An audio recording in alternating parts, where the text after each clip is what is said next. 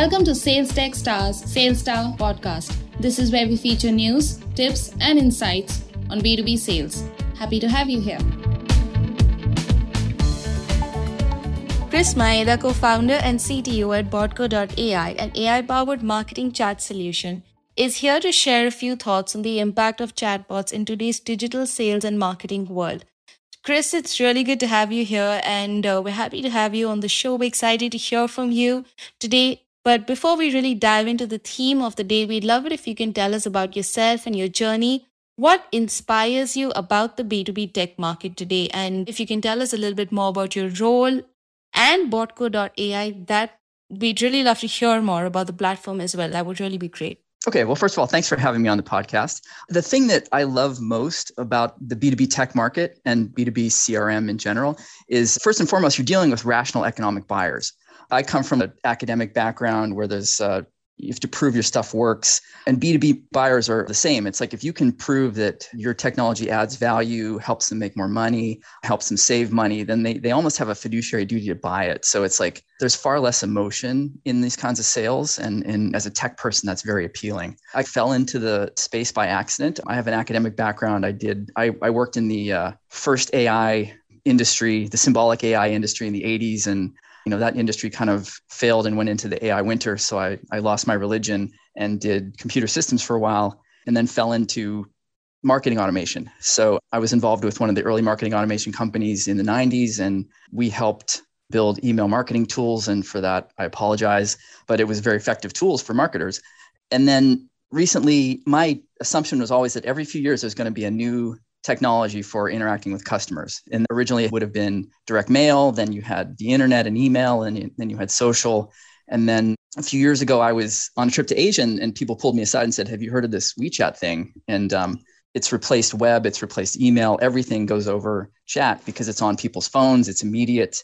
So I knew that was the new platform and called up all my old co founders, and we started this new company to build tools for this new platform. So I guess the things that excite me are the fact that interesting technology, the ability to build software that automates this technology and, and automates these interactions and provides value to businesses. Absolutely. Like you rightly mentioned, we've all been seeing a very consistent evolution in the marketplace. So there was the spurt in email marketing, but today, the way you look at it, sales teams and marketers have so much more choice, so many other channels through which they can not only nurture their target audience, but, you know, effectively sort of close deals and close deals faster. Basically, the growth of instant platforms instant messaging. There's a need for this because it allows, especially even in the B2B marketplace, it allows salespeople to shorten the sales cycle as well. So we've sort of grown from the typical email marketing of the 90s. And while as a concept and as a channel, it'll always be very important in business communications,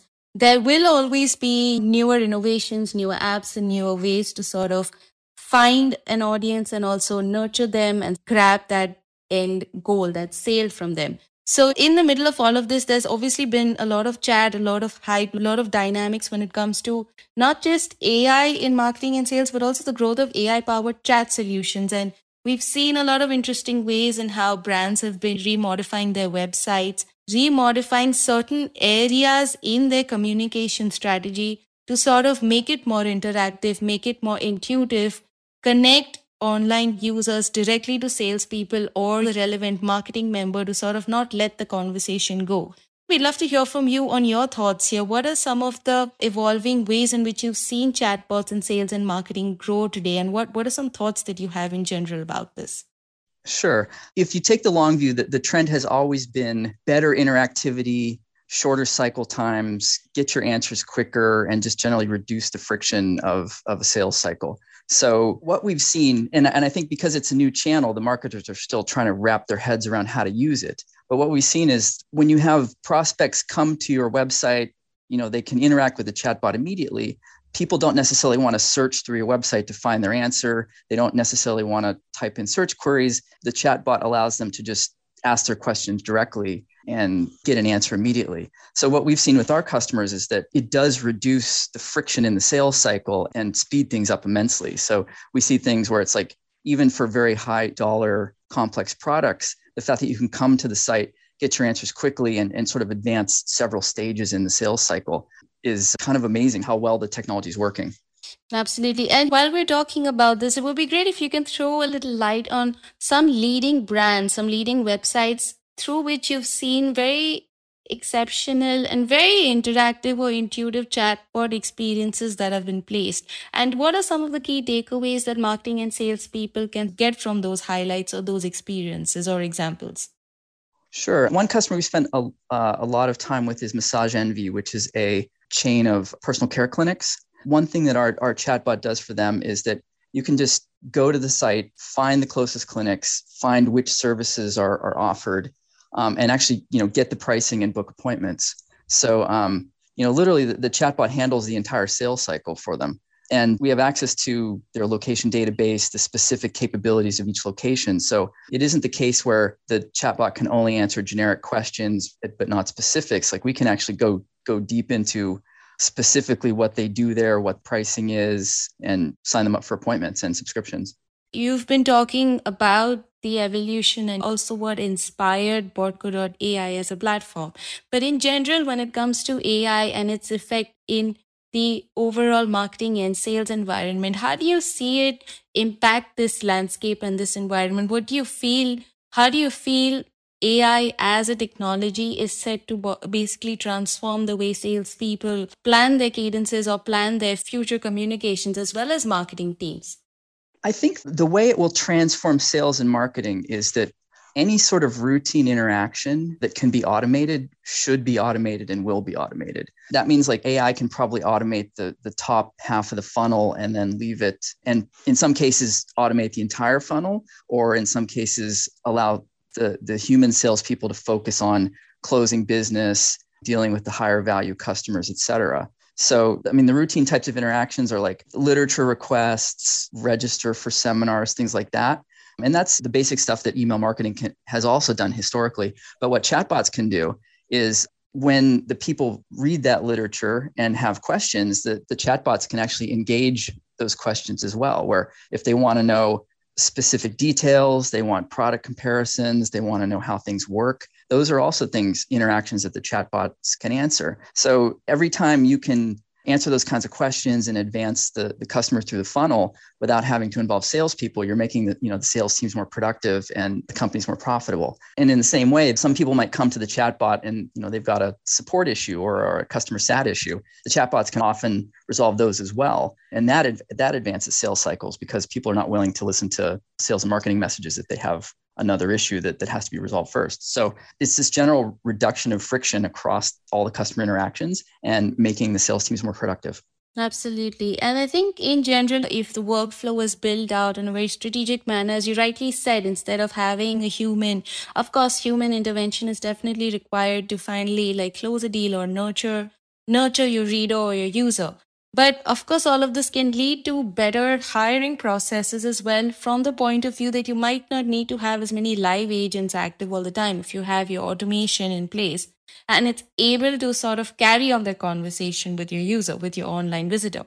So it'll really be interesting to see how brands continue to employ or deploy these kind of technologies for the next couple of years. And we we're obviously out there observing the market. And before we wrap up for the day, though, we'd like it we'd like to hear from you more on what you feel the sales tech and martech segment is set to shape up to look like. So we've spoken a lot about the impact of chatbots and how that's set to sort of stay and continue impacting the way marketers as well as salespeople nurture their visitors, at least via channels like the websites.